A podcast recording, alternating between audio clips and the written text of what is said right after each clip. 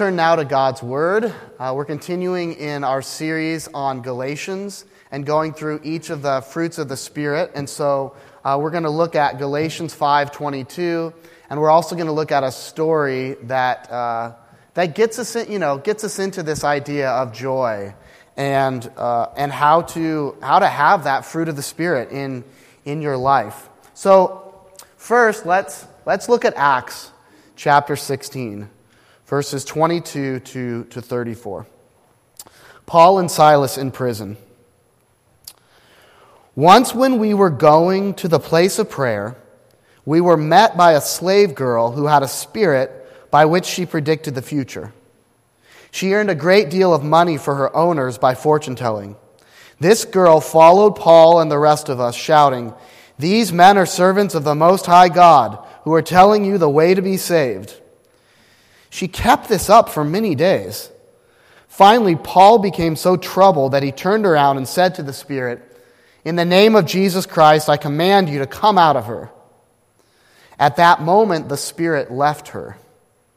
When the owners of the slave girl realized that their hope of making money was gone, they seized Paul and Silas and dragged them into the marketplace to face the authorities.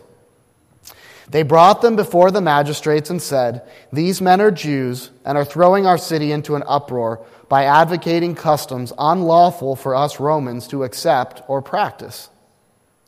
The crowd joined in the attack against Paul and Silas, and the magistrates ordered them to be stripped and beaten. After they had been severely flogged, they were thrown into prison, and the jailer was commanded to guard them carefully. Upon receiving such orders, he put them in the inner cell and fastened their feet in the stocks. About midnight, Paul and Silas were praying and singing hymns to God, and the other prisoners were listening to them. Suddenly, there was such a violent earthquake that the foundations of the prison were shaken. At once, all the prison doors flew open, and everybody's chains came loose. The jailer woke up, and when he saw the prison doors open, he drew his sword and was about to kill himself because he thought the prisoners had escaped. But Paul shouted, Don't harm yourself, we are all here. The jailer called for lights, rushed in, and fell trembling before Paul and Silas. He then brought them out and asked, Sirs, what must I do to be saved? They replied, Believe in the Lord Jesus, and you will be saved, you and your household. Then they spoke the word of the Lord to him and to all the others in his house. At that hour of the night, the jailer took them and washed their wounds. Then immediately he and all his family were baptized. The jailer brought them into his house and set a meal before them. He was filled with joy because he had come to believe in God, he and his whole family. And Galatians chapter 5, verses 22 to 23. But the fruit of the Spirit is love, joy, peace, patience, kindness, goodness, faithfulness, gentleness, and self control. Against such things there is no law. This is the word of the Lord. Thanks be to God. So, one of the most interesting people I've ever met in my life was a guy named Andrew White. And it's, you know, it's kind of a, kind of a normal name, it's kind of a plain name, but he, he's a fascinating guy. He is a pastor, and I, I met him while I was serving in New York, and he's the pastor of a church called uh, St. George's Church, and he serves in you guessed it, Baghdad, Iraq. St. George's Church in Baghdad. He's actually known as the vicar of Baghdad because that is the only Anglican church that's left in, in Iraq. And he came to New York to share about his ministry. There's about 10 of us that gathered together for, for lunch for a couple hours. And he just described his ministry in Baghdad. Um, think of everything that his congregation has gone through over the last, you know, 15 or 20 years. all that they've suffered, just, you know, seeing their city bombed out, seeing um, a corrupt ruler in Saddam Hussein, seeing ISIS come in after him. And, you know, perhaps the most heartbreaking is seeing the church, the church of Jesus, the church built on Christ, the church that's been there for 2,000 years in the Middle East, right? Christianity was founded in the Middle East. Christianity was founded in, in, uh, in this region. To see it go from a million and a half people in 1987 down to less than a million when Saddam Hussein was ousted, you know, it was about 17 years ago now, all the way from a million down to, they say that there's less than 250,000 Christians that are left in Iraq because it's such an unsafe place. And anybody that can leave and can get out does it.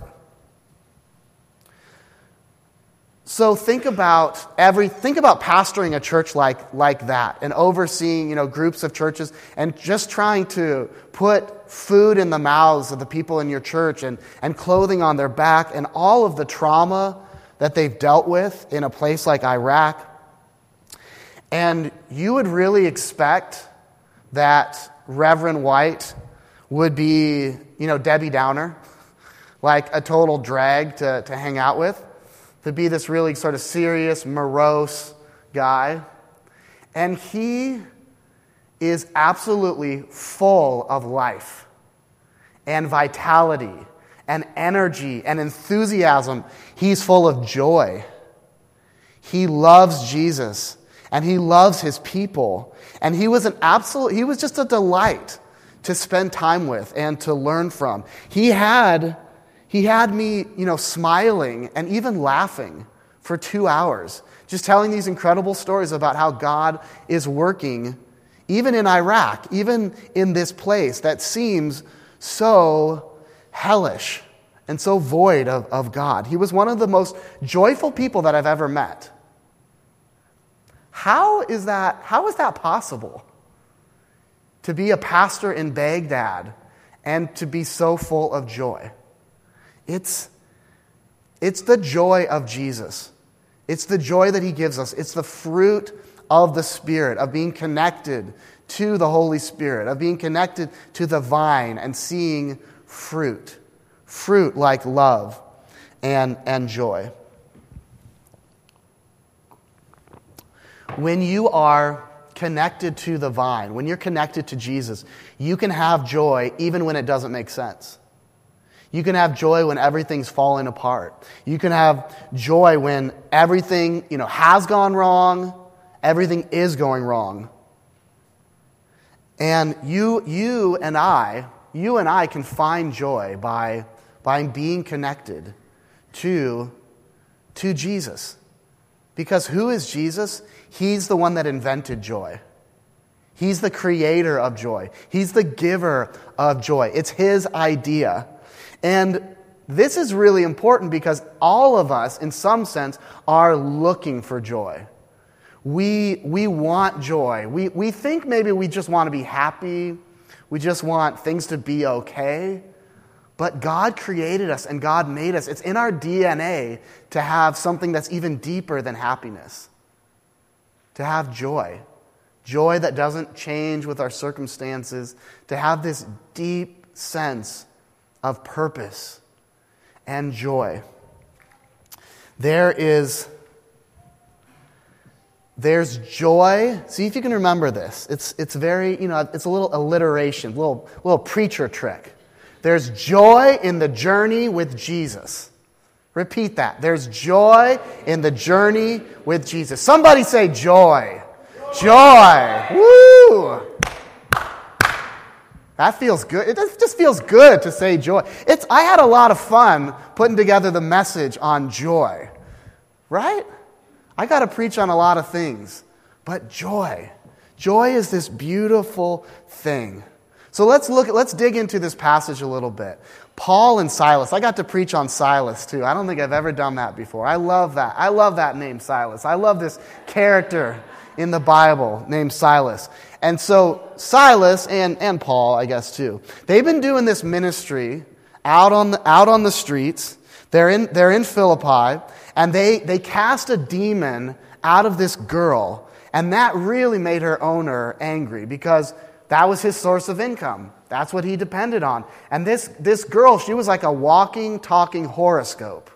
And, you know, just like today, people pay for that. People, you know, think that they want to know what the future holds and they think this other person can do it and all those sorts of things. So they were brought to the town square and they were accused of disturbing the city and they were stripped naked and they were beaten and they were placed not only in, a, in jail, but they were placed in a dungeon. You know, it says in the inner room and they were locked up in stocks. So imagine that. They're probably, they're, you know, they're sitting in their underwear in this prison, in this stock. It's midnight. They have the right to be very angry, very bitter, to be dejected, to be giving up hope, to think, God, why, why would you do this to us? You know, we're trying to do good stuff for you. You know, we're representing you here, God. Why would you let this happen? But they're not doing any of that. What they're doing is praying and worshiping. I love that. Singing makes us joyful, music makes us joyful. And they are making a joyful noise in this prison. And it says even that the people around them, the other prisoners, they're just listening. They're not telling them to shut up, they're not telling them they're bad singers. They're just listening and they're enjoying it. And when they are worshiping, they are remembering that there's a bigger story going on, that there's something more going on. Where did they even find the strength to do that? They, like, you know, earlier in Acts, when Peter and the other apostles are, um, are suffering and when they get beaten up, they say this incredible thing. In, in Acts 5, it says, Peter and the other apostles rejoiced, joy, rejoiced, that God found them worthy to suffer for the name of Jesus. They were rejoicing that God found them worthy. So instead of saying, Why, God? How could you let this happen? and being angry and bitter and despondent, they have joy, whether they're in chains or whether they're out of chains. And Paul actually writes, writes more about that. So they had this joy that's bubbling up in their life. And we find ourselves in, you know, similar positions, right? Maybe not locked up in jail, maybe not beaten, sometimes, who knows? But struggling, asking, you know, wondering why this happened, wondering why God would let this or that happen. And I know that that's the case for a lot of us because we've been walking together. And the thing, when I, when I visit you, when I'm in your home, when we're meeting in my office, whatever it is, we all have these things that weigh on our hearts. These things that we're not sure why God allowed this to happen. And we question and we wonder. And we might ask why. And I think that when, when truly terrible things happen, when tragedy happens, when the death of a loved one happens, we, of course, we ask why, God. Of course we do. And we see that all over the Psalms. But you can't live in that place. You can't stay there. Because God has more to the story. We open ourselves up to that, and we're part of God's healing and God's redemption. And we see that there's more to the story.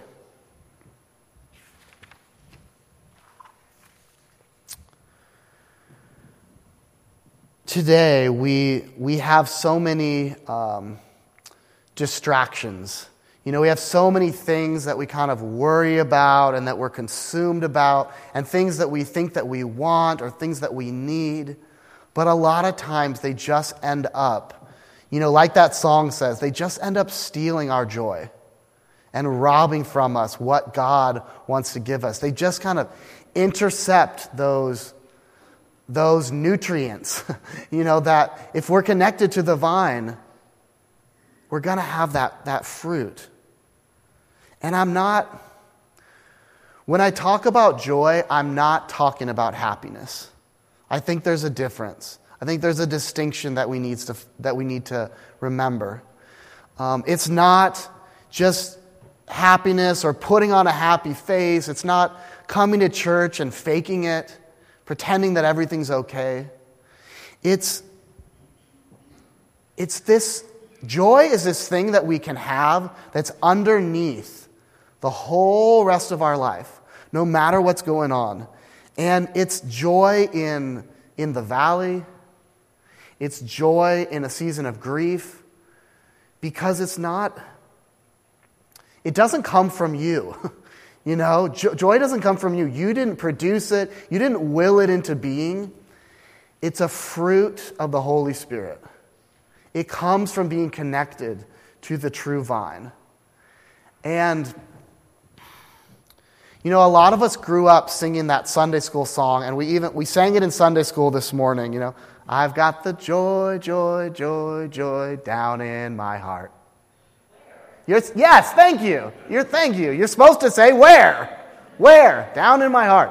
And I think the, the real key to that song is, you know, that, that third verse that says, I've got the peace that passes understanding down in my heart, down in my guts, down in my will, down in, down in my heart. Because peace and joy are not that different. Joy is Joy is like that peace that we have. That it's like when you're going through rough waters. You know, your, your life has just been upended and things are going on. You don't know why. You don't know how they happened. But it's like the, the captain of the ship. And he's kind of seen this story before. This captain has been through a few storms and seen some stuff. And he knows we're going to make it. And so the captain just steers that ship through those rough waters. That's joy. It's not dependent on the circumstance. It kind of reminds me of, uh, you know, this goes back a little bit, but it kind of reminds me of Forrest Gump. You know, with uh, they're in that huge storm. Captain Dan, Captain Dan, he got his legs blown off in Vietnam, but he still got joy. And they're in that terrible storm. It's like a hurricane. I think it's like in Louisiana or something. And Captain Dan is up there on the top of the ship, and he is like having a good time. He's shouting, he's yelling, he's kind of, you know, talking with God and everything. But he's got joy, even in the storm. And the next morning, it's just so peaceful and calm.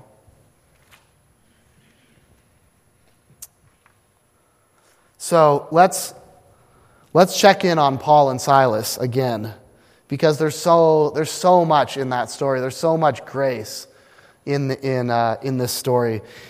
They, they, have, they have this incredible joy. And God takes it and does incredible things with it. He, first of all, there's freedom for Paul and Silas. You know, literally, they're freed from their chains. And that's this move of God, this earthquake, this miracle. But that leads to all these other things because they had joy. You know, like I said before, they don't care if they're in chains or out of chains. So when the chains come off, they don't sprint out of the jail, they stay right there.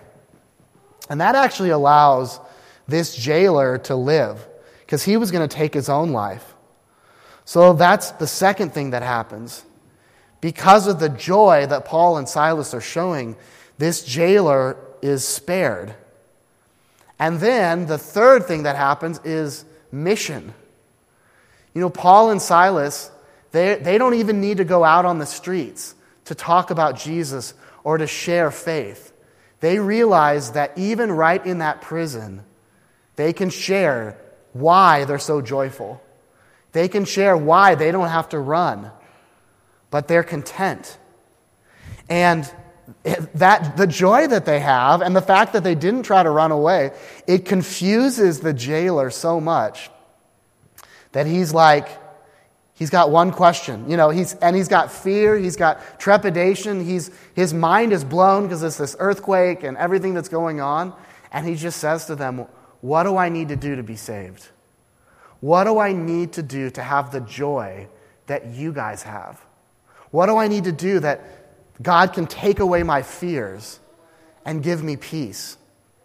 And so Paul tells him what he needs to do to be saved. He needs to clean up his act, he needs to stop sinning, he needs to go to church twice every Sunday, and then perhaps in a year or two he can be baptized. No. He says, believe. That's all it takes. Believe in the Lord Jesus Christ, and you will be saved.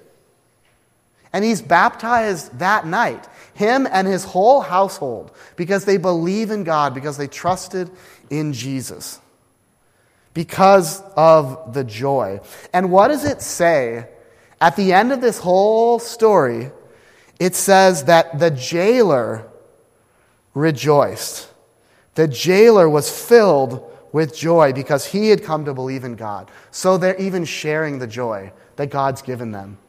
They're just vessels for it. The Spirit is giving them joy, and they're passing it along to everyone, even when they're in jail, even to these surprising people. So, how can we? How can we find this joy? How can we live in this joy that the Spirit is cultivating? First, I think we have to understand what takes away our joy. You know, we have to be thoughtful and reflective on our lives and say, what are some areas of life that, that I'm getting tripped up? Where are some things that are really frustrating me that, that I let steal my joy? That, I, you know, like the hose gets, gets a little bit kinked. There, you know, as I reflected on that for my own life, and as I think about, you know, pastoral ministry and I think about the world around me, there's some things that are really common, I think. There's things that, that steal my joy. I mean, it's, it's easy to let money or lack of money, you know, steal our joy.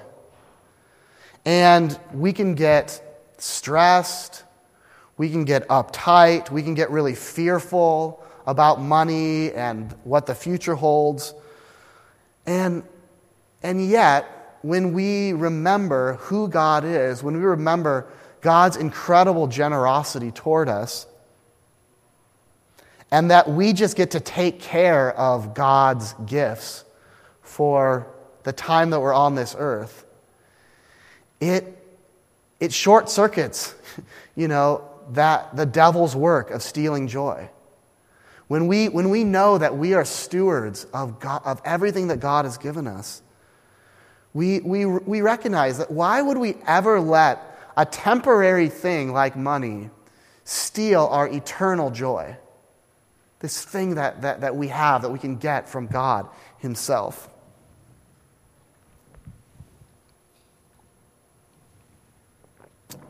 The second thing that I think steals people's joy is is thinking about time. And I, you know, I often get frustrated with, with time, whether that's I'm running late for a meeting or running to this or that, or in the bigger picture of, God, I, I, I really want this thing to happen, and I really want to be in this place. And, and God, why is your timing so slow? And yet, again, when we come back to who God is. And that God is the one that's in charge, that God is the one that controls time. That, that, that could never steal our joy. The, the third thing is other people. You know, other people. My, my uh, favorite seminary professor, he used to always tell us, he said, never let them steal your joy. And I think, you know, unfortunately, the them in this situation was your congregation.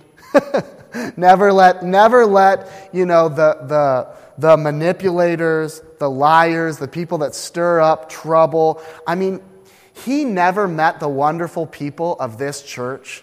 So, you know, I, he was talking to the other seminarians, I guess. But just this, this recognition that everybody is made in the image of God, that everybody has their struggles, that everybody is carrying a lot of things that we probably don't even know about. And, and why, you know, why would we let other people steal our joy? A lot of times we even let other people that are sitting behind a computer typing out things to us, we let them steal our joy. And that just that seems ridiculous when you say it out loud. If, if there is something that's divisive, if there is something that you don't understand, whatever happened to a face to face conversation? Resolving our conflict like the Bible teaches us to. Um, just getting with face to face and being curious. You know, remembering what Jesus said, to just assume that we have a log in our eye and that our brother or sister has a speck and thinking about people that way and never letting them steal our joy, never letting us steal that thing that's underneath our life. In all of these things, we, we lose our joy when we, when we forget that Jesus is in charge, that He's the king, that He's on His throne. We don't need to take things into our own hands. We, if we want to experience joy, we do the same thing that that, that, that jailer did. You know, we, we surrender. We remember what, what it is to be saved. We, we repent and we believe. And what, when we're thinking about joy, what is repentance? It's, it's admitting that we try to seek joy without Jesus.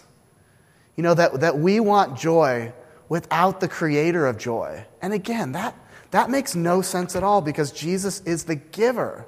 He's the creator. He invented it.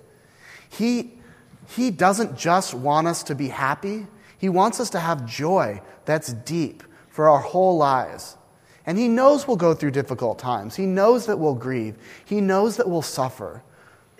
But we can have this joy that's underneath all of that when we, when we come to the Lord's table, which we're going to do in a few minutes here, what we're doing is remembering. We're remembering that Jesus is on his throne, that he is taking care of us, that he's given his life for us, so that we wouldn't be separated from God, so that we wouldn't be ostracized from God, so that we wouldn't be stuck, you know, looking for joy on our own or looking for happiness in anything else but that we could have joy joy from Jesus, who suffered and died for us. That's what we remember. When you take the bread and the juice this morning, remember that. Remember what Christ has done for you.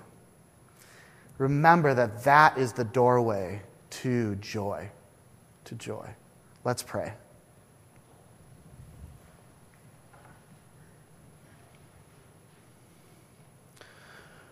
Lord Jesus, thank you that you have given us this gift, this gift of the Holy Spirit that brings joy into our, our hearts and into our lives. God, all of us are tempted each day to, to try to find joy in other things, things that you created, instead of going straight to the source. So help us, Lord. Help our love for you to be deeper than anything else that we can find contentment, that we can find peace, that we can find joy, not in anything else, but in you. We ask this all in Jesus' name. Amen.